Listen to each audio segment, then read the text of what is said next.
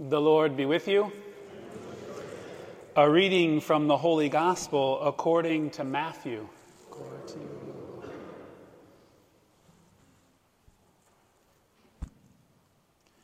When Jesus saw the crowds, he went up on the mountain.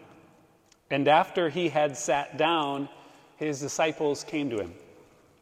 He began to teach them, saying, Blessed are the poor in spirit, for theirs is the kingdom of heaven. Blessed are they who mourn, for they will be comforted. Blessed are the meek, for they shall inherit the land. Blessed are they who hunger and thirst for righteousness, for they will be satisfied. Blessed are the merciful, for they will be shown mercy. Blessed are the clean of heart, for they will see God. Blessed are the peacemakers, for they will be called children of God.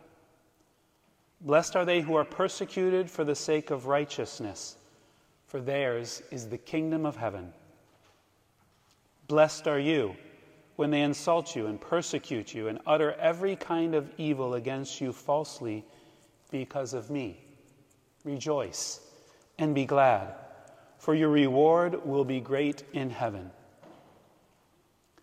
The Gospel of the Lord.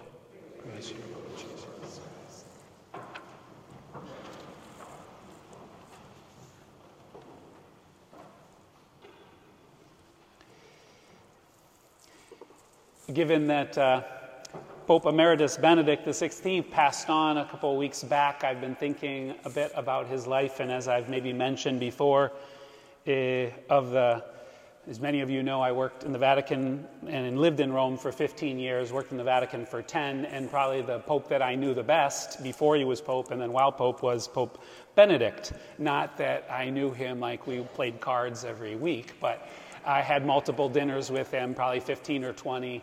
Uh, his best friend was my best friend, uh, so we were a lot together in different social situations. Or, um, nonetheless, I think of the three is one I, I knew the best. And so I've been trying to uh, do him and that friendship homage by reflecting a bit more on some things he said. So allow me, if we focus today, because of these readings so beautiful of Matthew, of the Sermon on the Mount, right? If any of you are watching The Chosen, so much of kind of the buildup of the first few seasons is Jesus is beginning to call his disciples, but he's continuously working on this speech, right? This sermon this kind of Magna Carta, the essence, right? His, his coming out speech, so to speak, to, to kind of really crystallize what is this new gospel he's bringing, what's going to be, uh, if you say just human terms, different, differentiate him and his message as a rabbi like anyone else, but that would be kind of the burning coal to begin these new truths that would then set course of a whole new faith,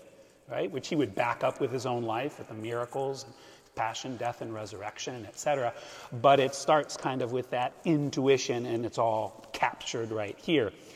Pope Benedict wrote a, in 2007, the year of uh, I was ordained a priest, wrote an encyclical called Spe Salvi, Hope Saves Us.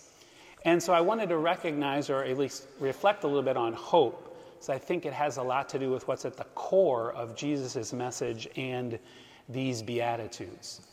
It's, it's a supernatural virtue, it's a, a potential that we've been given through baptism.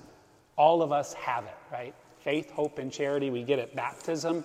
We know that through our faith, but it's, it's more than that. It's not just saying that and so it's true. It, when we say it, it's because we've recognized the human heart, when united to God, blessed by it, has this capacity to hope, to be confident in things yet unseen, uh, unrevealed, right? Things that are currently unseen but will be revealed. We have that steadfast hope. You know, St. Paul says that steadfast anchor of our souls that kind of keeps us solid when a lot of other things are, are moving around. It's a supernatural virtue, but it's, it's in potential. We have the capacity for it, but we need to exercise it to grow, right? A lot of people have natural capacities, abilities, right? Musicians, right? You, you pick it up, kids that just have beat or they're, they're good at, and, and the parents detect that and said, oh, we're going to get them in classes, right? You know? And some parents, like my, mine, don't detect anything, but they put you in classes anyhow, right? and frustrate you.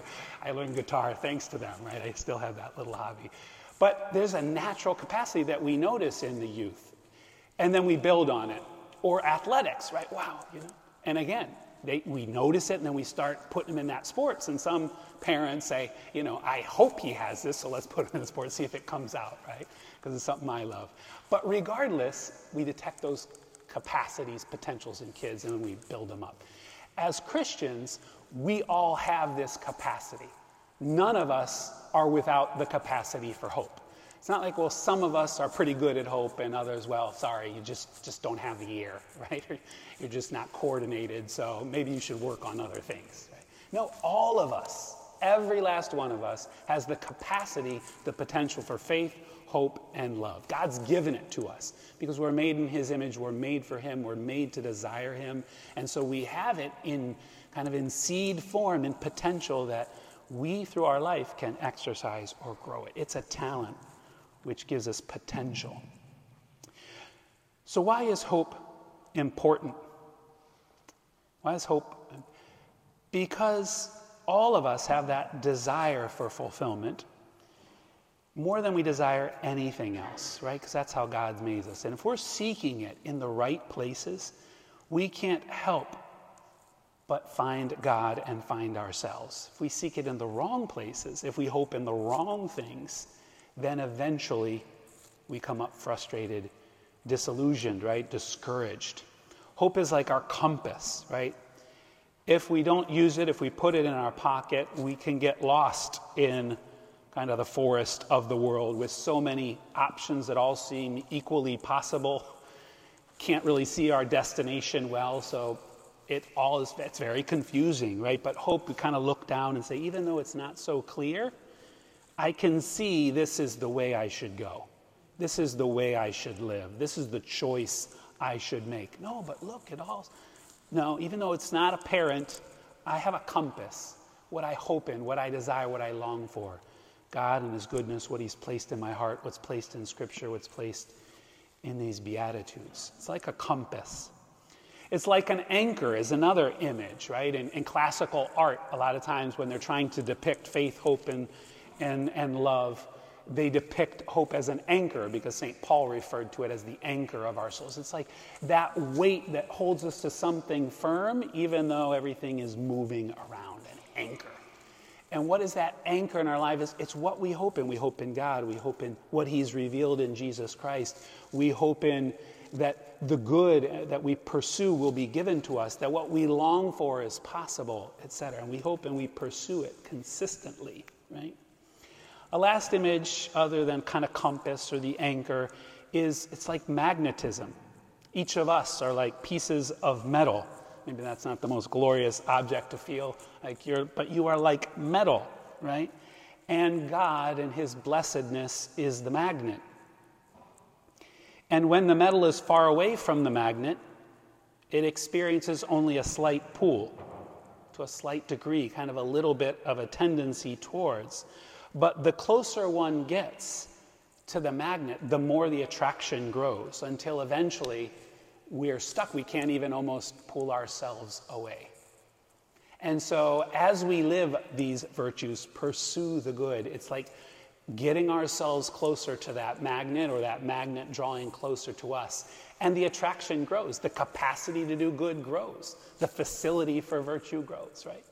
And that's why hope is so important because we believe it, we want it, we start going towards it, and then it picks up, and it's like, wow, this is true, right? This, this works and we keep getting attracted more and more for our hope. The better we know and follow Christ, our magnet, the more fully we'll experience that attraction, right? So, how do we grow in hope? And, I think it's important, whether we're older or younger, to practice this virtue. Those of us who are older, uh, those who are blessed to be in the front pews here, have a whole life behind them, right?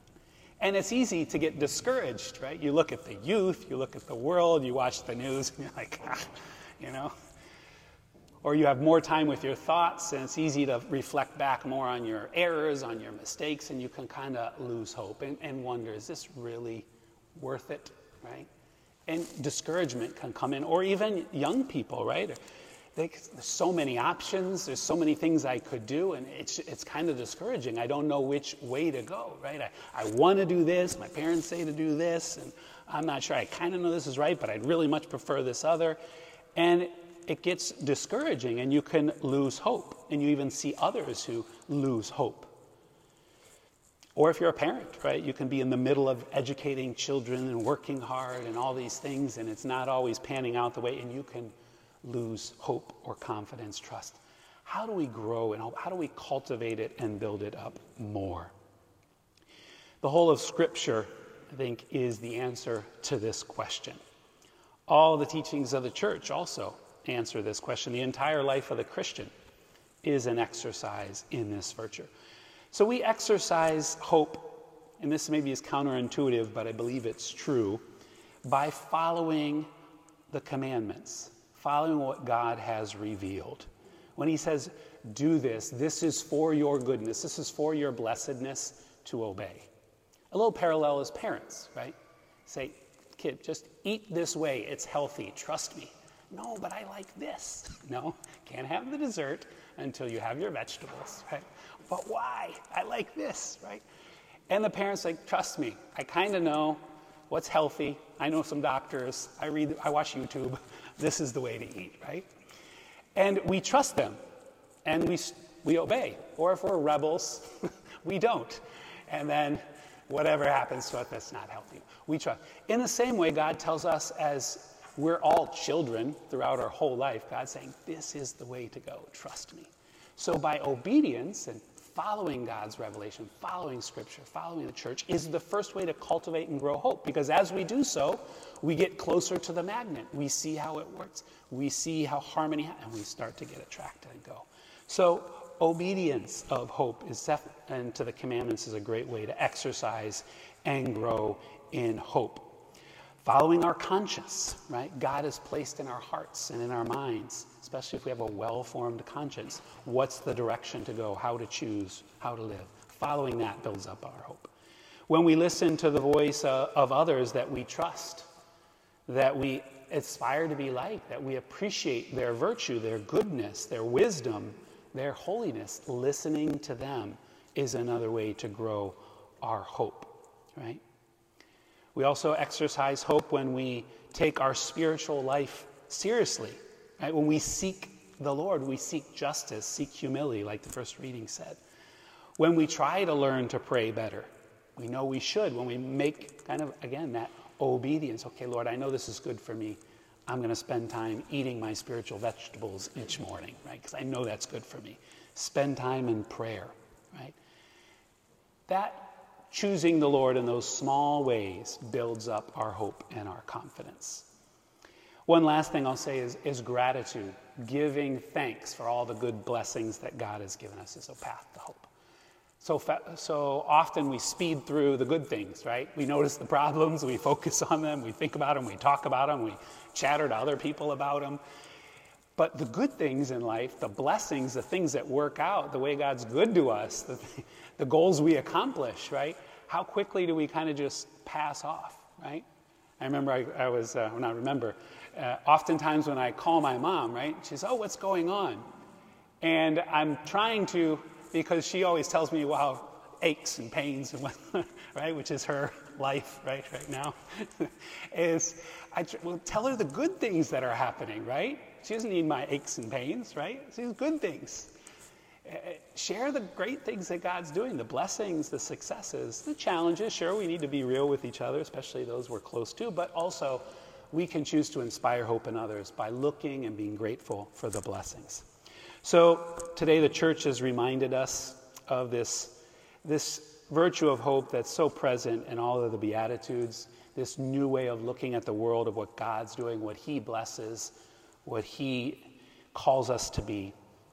So He also wants to confirm our hope through the Eucharist, through communion, through giving us His body and blood accompany us and be with us and tell us we're never alone. We can hope in Him, He's always with us. Pope Benedict wrote, and I'll, I'll close with this in, in that encyclical Spe Salvi, says, The present even if it's arduous, can be lived and accepted if it leads towards a goal. If we can be sure of this goal, and if this goal is great enough to justify the effort of the journey. Our goal is heaven. Our goal is union with the Lord. Our goal is blessedness and happiness. So, keeping that goal before us will help us to live our hope. God bless you.